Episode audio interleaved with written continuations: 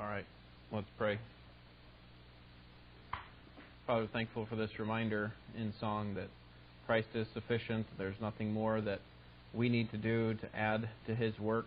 Um, it is enough. When when He uh, was getting ready to die on the cross, just before He died, He said, "It is finished." And there's uh, a lot of power and meaning packed into that into that sentence, um, because we know that that His work was accomplished in paying for our sins, and it was proven in his resurrection from the dead. We're thankful that he now intercedes in our behalf and that we can come to you through him. We pray that today would be um, a refreshing time for us as we reflect on your word and also a time where we are challenged by your truth and, and refined in our thinking. Lord, we need your word today. So would you strengthen us through it? We pray in Jesus' name. Amen. All right, today we started another section in the Old Testament. We begin um, a study on the minor prophets. So if you look at the table of contents in your Bible, you see where Isaiah is in the table of contents? Let's see if I can find mine here.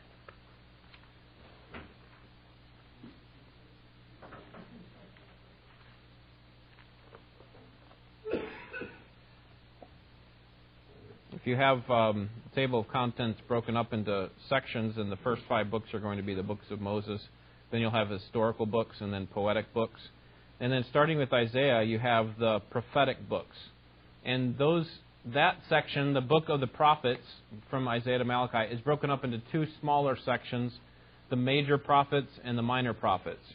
The major prophets go from Isaiah to um, to Ezekiel, and then the minor prophets go from Daniel to Malachi. Okay, so you, if you at least see the order of the books, you may not have all those headings there, but if you at least see the order there, from Daniel to Malachi, there's 12 books that make up the minor prophets. Now, does anyone know why we call them major prophets versus minor prophets? Is it similar to kind of how we have major leagues and minor leagues? You know, they have the better players. Okay, so the size of the book, right? So it's not really that these books are that the major prophets are better than the minor prophets. It's really just the length of the book. So you have Isaiah, Jeremiah, um, Lamentations not that long, but Ezekiel is certainly uh, a very long book, and Jeremiah is, is actually um, right up there with Psalms as far as the longest. The minor prophets are shorter in nature, and um, so we're going to, to to begin this week to look at a few of those now, what you need to know about these 12 minor prophets is that they are not given to us chronologically.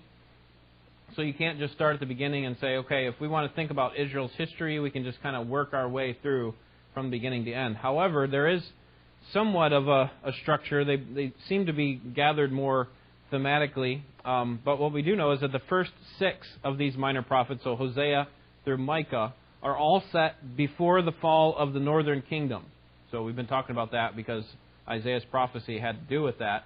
And Isaiah's prophecy was uh, was talking about a time when the northern tribe of Israel was going to be exiled. Well, actually, they were going to be destroyed, 722 BC. So these first six minor prophets are set before that time, and then the next three, Nahum through Zephaniah, are set before the southern kingdom's fall. So remember, the southern kingdom is Judah. Judah is not going to fall till 150 years after the northern kingdom of Israel. So northern kingdom 722, southern kingdom 586, and so these these books, Nahum through Zephaniah, are set kind of between those two falls of the two kingdoms. And then the final three books, Haggai um, through Malachi, are set after the southern kingdom returns from exile. So we're talking about 536 BC. So there's somewhat of a chronology that's going on, but inside each of those groupings, 6, 3, and 3, um, they're not exactly um, in order chronologically. In fact, Obadiah most likely is the first of the Old Testament prophets. All right, so just keep that in mind as, as you're looking. Today we're going to start with Hosea. So if you turn, did I, where are the handouts? Remember where I put those. Um, you know what? I think I left those at home. Sorry about that. So you're just going to have to imagine just this really beautifully set up little four page booklet with black letters and all of the organization that you need so that you understand how things are going. Just imagine that in your mind, okay? Um, so you'll never guess who wrote the book of Hosea. Hosea. You see that in verse 1. The word of the Lord which came to Hosea, the son of Beeri, during the days of Uzziah, Jotham. So we get an idea of when he served as a prophet because of the time in which he reigned, or the time in which he, he prophesied, uh, because of these other kings that he mentioned. So most likely he's um, writing around the time of 760 or prophesying around the time of 760 BC. So he would be a contemporary of Isaiah, and he's prophesying uh, primarily to the northern kingdom. And the focus is that, that Israel is like an adulterous wife who has broken their covenant with God, and and Hosea wants the people to recognize this. He wants to speak to them the truth about how they have betrayed their God. And God is angry and ready to cast them off. You remember in, in the book of Exodus how God called Israel my people. Well, here we're going to see in chapter 1 that he's ready to call them not my people. And it's a sad prophecy that Hosea brings, but we'll see that it will, it, all this judgment and, um, and sin is actually going to be um, mixed with grace. That is, that God's going to, to offer grace to those who will humble themselves. Um, well, as you're going through the prophets, one of the helpful ways that you can think about them is that there there's often three parts to each of the. Seems like there's three parts to each of the the prophes, the prophecies. First, there's an indictment for sins. Okay, so the prophets are actually speaking to a specific sin that has been committed, right? Then, secondly, a warning of judgment. And then, thirdly, an offer of grace. So you'll be able to see that if you look through these prophets that way, um, that these prophets are, are often speaking on behalf of God sin, judgment, grace. And the theme of this text is uh, of this book is that the people of Israel have broken their covenant like an adulterous wife, even though God has loyally loved them as their husband. And so, um, one of the things that Hosea does, and what many of the prophets do, is they use everyday kind of analogies to help us to, to see the reality of our sin. And Hosea here is told by God to marry a, a harlot. And and then after he marries her, she commits adultery, and Hosea is told to go back to her, even though she's committed adultery. And and this whole episode is meant to symbolize the relationship between God and Israel, that God has married a, har- a harlotess, a, an adulterous wife in Israel, and even after he has chosen for them to be his people, they have betrayed him again. And yet, what does God do? He doesn't give up on them. He goes back to them like Hosea. And there's really a powerful picture here um, of God's mercy and his commitment to his covenant. So in Hosea 1 through 3, Hosea banks on two very powerful images to get his message across.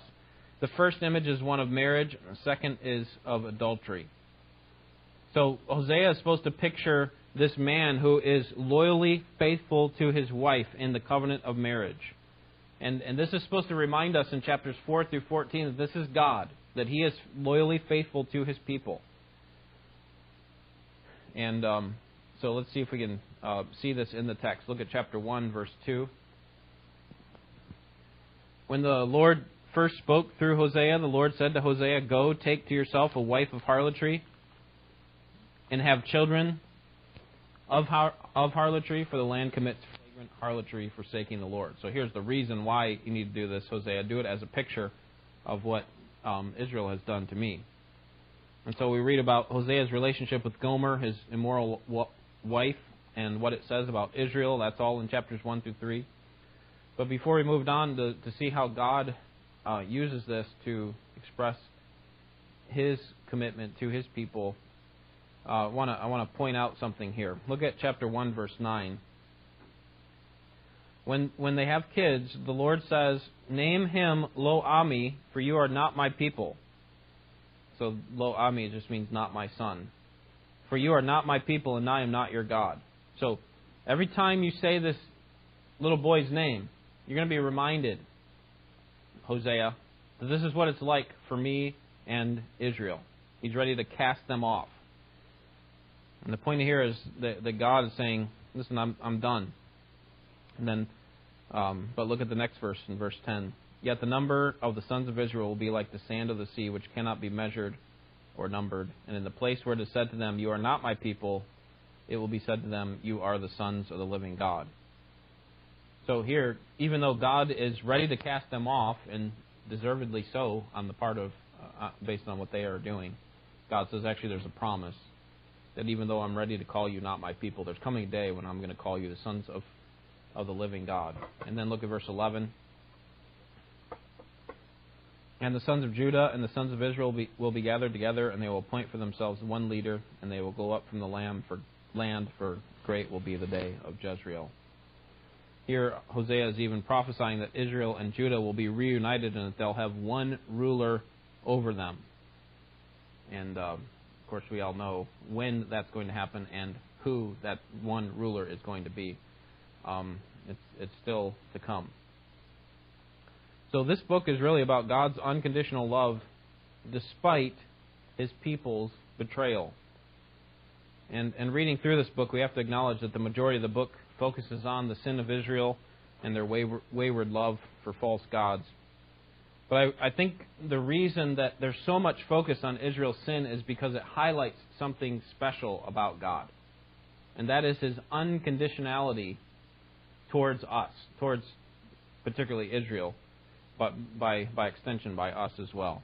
That is his unconditional love. I, have told the story before, um, actually, when I was preaching through this um, back in probably 2009, of how I met Jennifer. And um, when I first met her, I thought she was sweet, and, but I didn't really think I had a chance to date her. We kind of hung out together in a larger group, and um, uh, it took me a long time to to work up the courage to to ask her. And in fact, our first time on a date was kind of a shock because we had been playing doubles tennis. Um, my brother and I, she and another, and, and her roommate, and um, and on one occasion I was planning to play, she was planning to play, but my brother couldn't make it, so I called her and told her, you know, my brother can't make it, and she said, well, actually, my roommate can't make it either. And um, I said, well, you still want to go? That was kind of my um, my first uh, attempt at at, um, at making this thing a little bit more serious. And uh, she said, "As long as you're there, Tiger, that's all that matters." No, that, that that's true. No, that's not. That's not true. Um, she agreed, and um, and you know, the more time that I spent with her, the more that I enjoyed her company, and, and over time I chose to love her, um, and and and there was an affection there that that was um, was not forced in any way. There's something about her that was lovable to me, and, and then the time came when I made a conscious decision never to love another as I loved her, and so I chose to love her as my wife to the exclusion of all other women on the planet on the planet, and that was about 18 years ago. And to, and to this day, I can say that my love has deepened for her, that something that started as an attraction became a specific choice, uh, a loving choice that made sense. But I hope you understand that God did not come to love us in that same way. God did not come to love us in the same way that I came to love Jennifer. I mean, don't be mistaken. We are Gomer. We are a putrid, putrid, disgusting, miserable existence to look upon. God didn't look upon us and say, wow, that's really attractive. Maybe I need to get to know that person more. There's a lot of potential there. Maybe the more that I get to know them, the more that I will love them. No, his anger, his anger was aroused at our sin, and we were his enemy. But God's love is an unconditional love. Look at chapter 3, verse 1. Then the Lord said to me, Hosea, go again, love a woman who is loved by her husband, yet an adulteress, even as the Lord loves the sons of Israel, though they turn to other gods and love raisin cakes. See, God's love is not based on what He had done, or, or, what we had done, or what we would have done, or what we will do. It's based on His own choice and His mercy. God's love breaks through the barrier of our wretched sin. It reaches down into the darkest, dirtiest cave of vile humanity and picks out a worthless lump of coal. It has no value, no attraction, and He says, I'll take this piece of garbage and turn it into something that's going to radiate for my glory so that all the earth will know that I am God. So He takes that dirty chunk of a rock and transforms it with the Word. And when people see the change from something that's useless to something that's valuable, something that resonates or radiates God's glory, they don't look at the diamond and say, wow, what a great job you did in changing, right? They look at God and say, what an amazing God. That He would take a people and turn them into what Peter calls a chosen race. He calls us this a chosen race, a royal priesthood, a holy nation, a people for God's own possession, so that we may proclaim the excellencies of Him who has called us out of darkness into His marvelous light. So, as a diamond, God, we are made to radiate the beauty of our Creator, not because we have inherent beauty, we were nothing. We deserved to be destroyed, discarded. God's love reached down to us while we were sinners, while we were enemies. And He does this in order to highlight His, His greatness, His great love. In other words, as we see the depth of our sin, when we see ourselves like um, Gomer, we recognize the great love of the husband, right? Hosea, who's continually willing to come back and display his love despite our our obstinacy. Not only was God's love unconditional when he chose you and saved you, but it also remains steadfast. So, from a human perspective, it didn't make sense that Hosea would ever go and marry a prostitute, but perhaps what is more shocking is that when she actually betrayed him again by by um, by involving herself, by prostituting herself out, Hosea went back to her. In other words, he didn't abandon her. You know what? You've shown yourself for who you are. You won't accept my love, so see you later. In the same way, God does not continue his love on us based on what we do. We, there's no sin that's too great for his grace.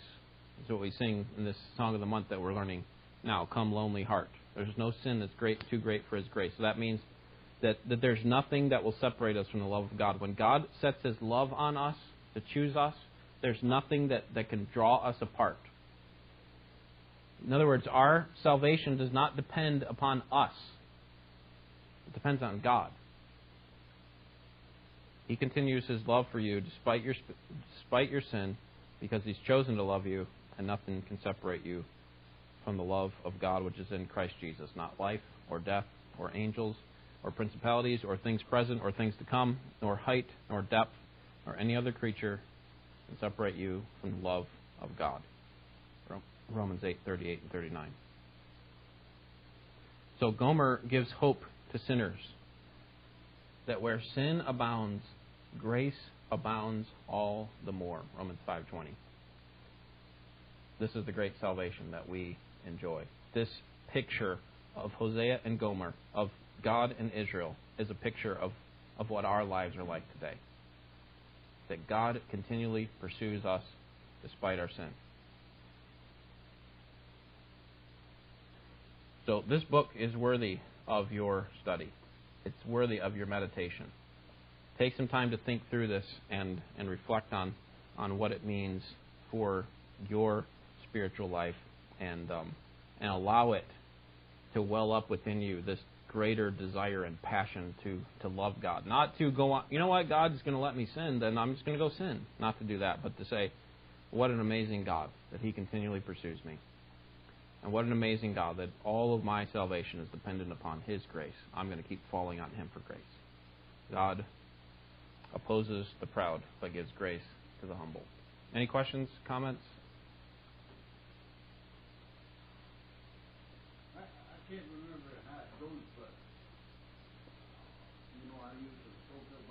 Yeah. And this is one time where I can say for sure that they uh, made a mistake because I think it's verse 3. They said God didn't tell him to do what he did. In chapter 3. Are you talking about 1 3 or 3 3?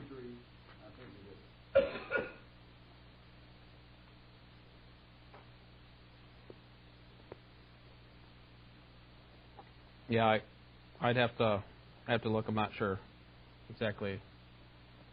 Um, I don't recall exactly how it goes. yeah.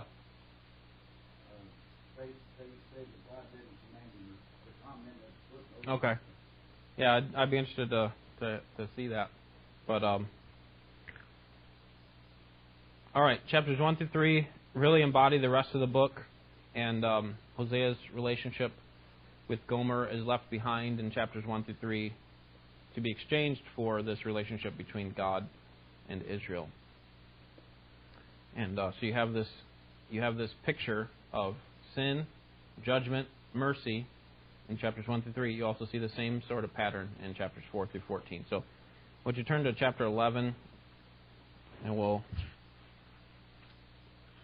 um, try to wrap it up here so we can look at the video. Chapter 11, verses 8 and 9.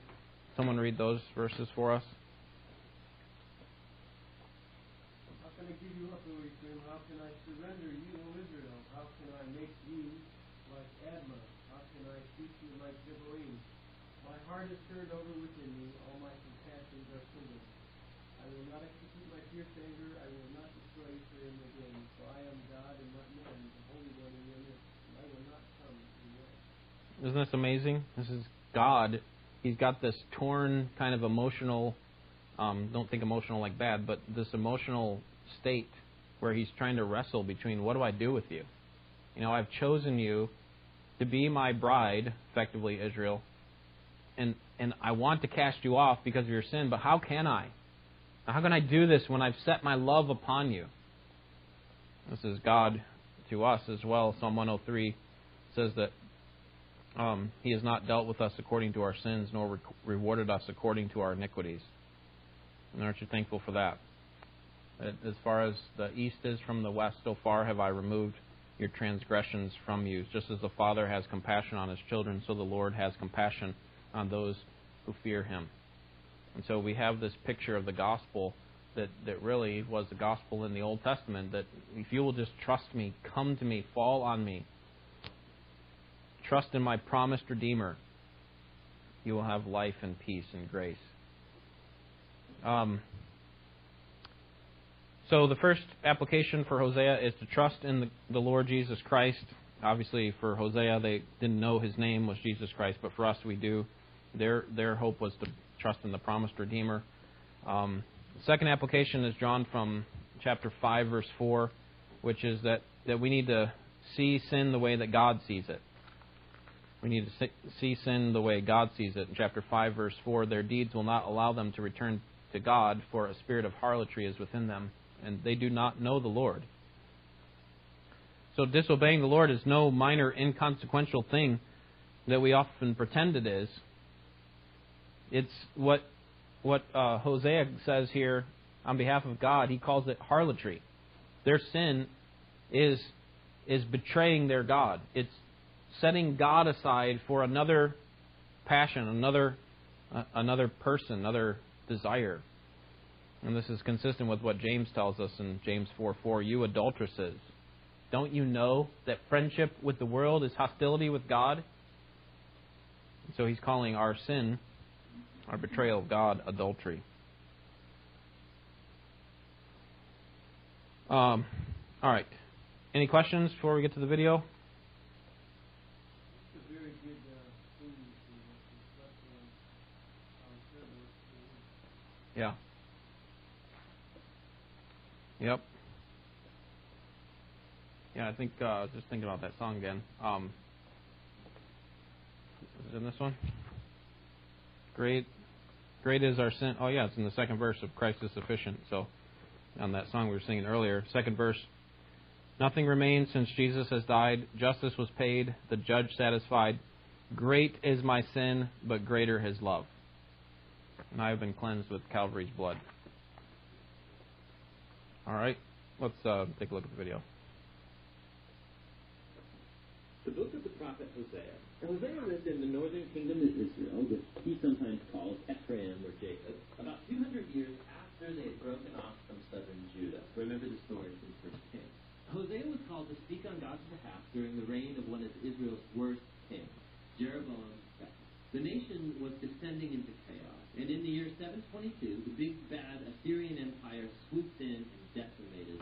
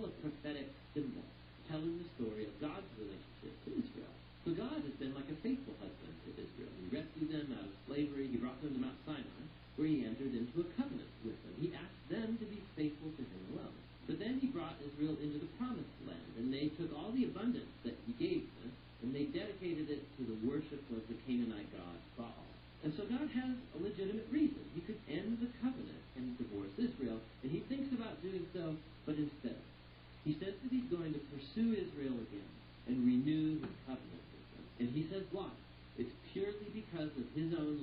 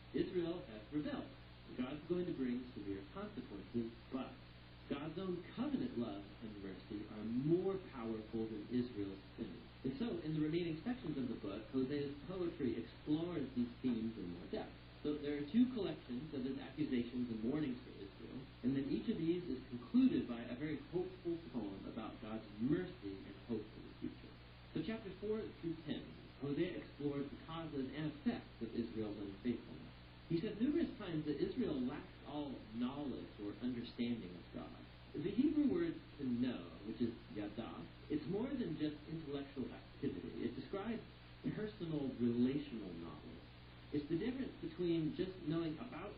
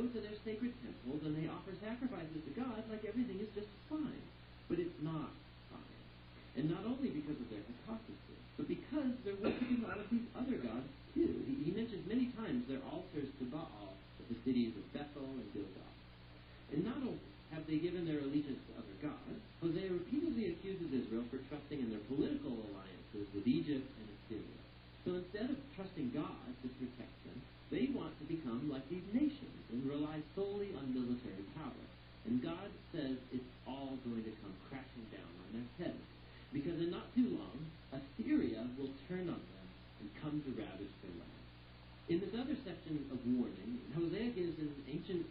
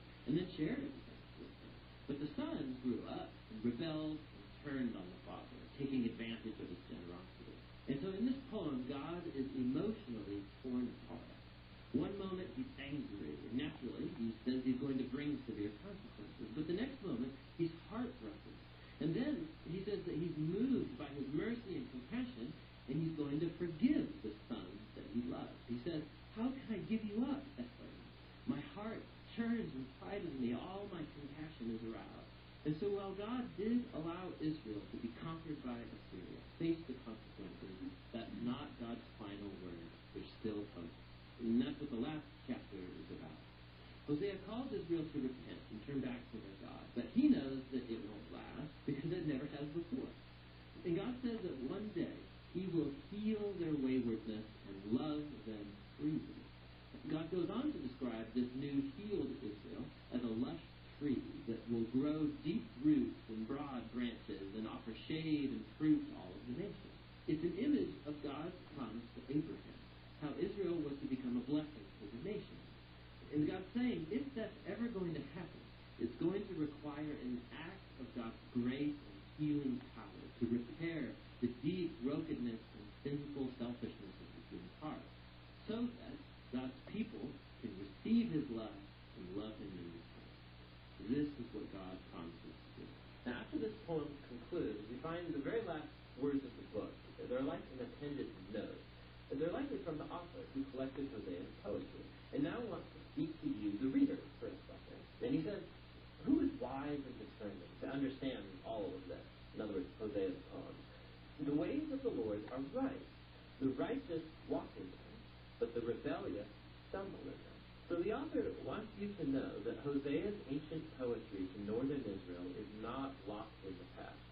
It reveals deep truths about God's character and purposes and human nature. And while God should and does bring his justice on human evil, his ultimate purpose, his heart, is to heal and to save his people. And that's what the book of Hosea is all about.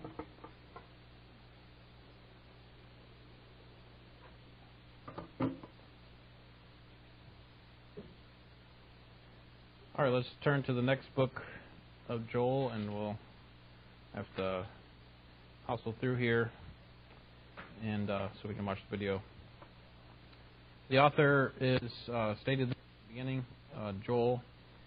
Don't know exactly when he prophesied because he doesn't, doesn't tell about any of the kings that he was prophesying during the time of, but probably one of the earlier prophets, maybe 835 BC, some scholars believe. His attention um, is not on the northern kingdom like Hosea's was, but on the southern kingdom of Judah. And what really makes Joel distinct is his focus on the end of the world. And uh, so the theme of this book is that because God's wrath will be poured out in judgment on the coming day of the Lord, then unbelievers must turn from their sin in order to experience the blessing that God has promised. So, this day of the Lord that uh, you read about in the book of Joel, let me see if I can find where he talks about that. Um, verse 15, chapter 1, uh, chapter 1, verse 15. Alas, for the day, for the day of the Lord is near, and it will come as destruction from the Almighty. Um, mentioned before, but just it's probably worthy to mention again that the day of the Lord is not a one 24 hour period, but rather a, a long period of time that starts with judgment and ends in blessing. Okay, consistent with the Jewish day, which started at sunset and ended um, it ended at sunset. So it actually began with darkness and ends with light, different than our calendar day. Uh, and so the day of the Lord is similar to that. You have this period of judgment that's going to come, the tribulation and the battle of Armageddon that follows, and then um, period of blessing, the millennial kingdom and the eternal state to follow. So when when you hear any of the Old Testament writers using the precise phrase "the day of the Lord," it's always referring to that end time period of mostly they're focusing on judgment, but it also includes a time of blessing. Um, so let's let's see how uh, Joel uses these historical symbols um, to prefigure the day of the Lord. Look at chapter one, verse four. What the gnawing lo- locust has left, the swarming locust has eaten. And what the swarming locust has left, the creeping locust has eaten. And what the creeping locust has left, the stripping lo- locust has eaten. Awake, drunkards, and weep, and wail, all you wine drinkers, and on account of the sweet wine that is cut off from your mouth, for a nation has invaded my land. Mighty and without number, its teeth are the teeth of a lion, and it has the fangs of a lioness. So here, Joel is picturing uh, a time in the near future when there's going to be great destruction on the land. So one locust doesn't eat, another locust is going to come and take over. The, the time period of, of joy and blessing, pictured in drinking wine, is all going to be replaced by terror and destruction if they don't repent. And so um, I just read verse 15 earlier, and seems to be pointing to a, a time not just in the near future for for Joel, but also to the eschatological, the end times future, when God's going to um, bring on a greater time of judgment. In other words, these smaller judgments that are coming on you, Judah, are pictures of what God's going to do in the end. So repent now, because there's coming a greater judgment that's going to be even worse. Look at chapter 10 or cha- chapter 2, excuse me, chapter 2 verse 10.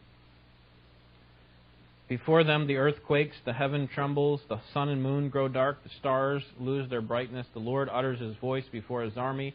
Surely his camp is very great, for strong is he who carries out his word. The day of the Lord is indeed great and very awesome, and who can endure it? Awesome in the sense of awe. awe um, it, it, it gives us the sense of um, reverence and, and fear that that sense of awesome, not like oh this can be awesome. Um, for the blessing part of it, certainly will be, but but here Joel's pointing now not to a, a near future of a mini day of the Lord, so to speak, but but to the ultimate day of the Lord. It's going to be an ugly day uh, for those who have not repented. But there is hope. Look at chapter 2, verse 12. Yet, even now, declares the Lord, return to me with all your heart, and with fasting, weeping, mourning, and rend your heart, not your garments. So don't just make this an external thing. It's not about your rituals.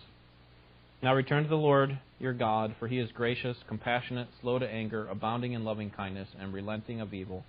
Who knows whether he will not turn and relent and leave a blessing behind him, even a grain offering and a drink offering for the Lord your God.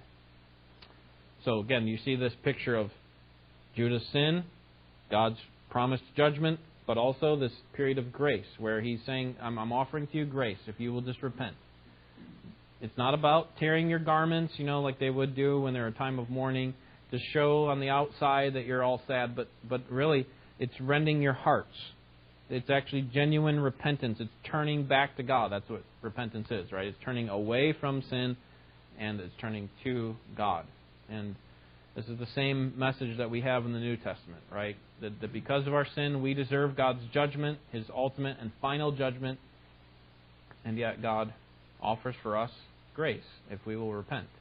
We just turn turn from our sins, and God will will spare us. Um, all right. Well, there's a lot more we could say there. Um, let me just see if this book, as we look through it, just a couple chapters long, is a book that ought to remind us that there is a day of reckoning coming. You know, I'm, I'm often remem- reminded of 1 Peter 3, where the people say, you know, there's nothing's changed, everything's always the same, and uh, God's, God hasn't judged me now, He's not going to judge me then. I'm not really afraid of a coming judgment. That's what unbelievers are constantly thinking. But but Peter says, you know what? There has been a judgment that God has brought on the earth, and it was worldwide and catastrophic. It was the flood.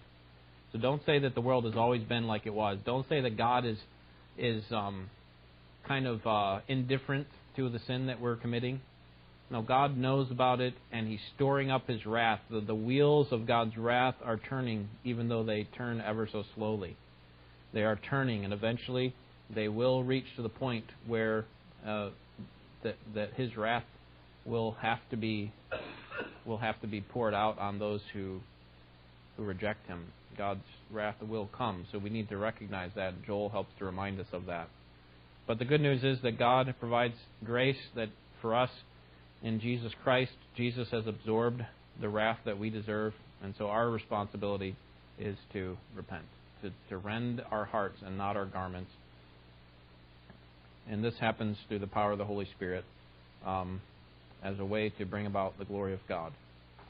All right, let's take a look at the video and then see if you have any questions.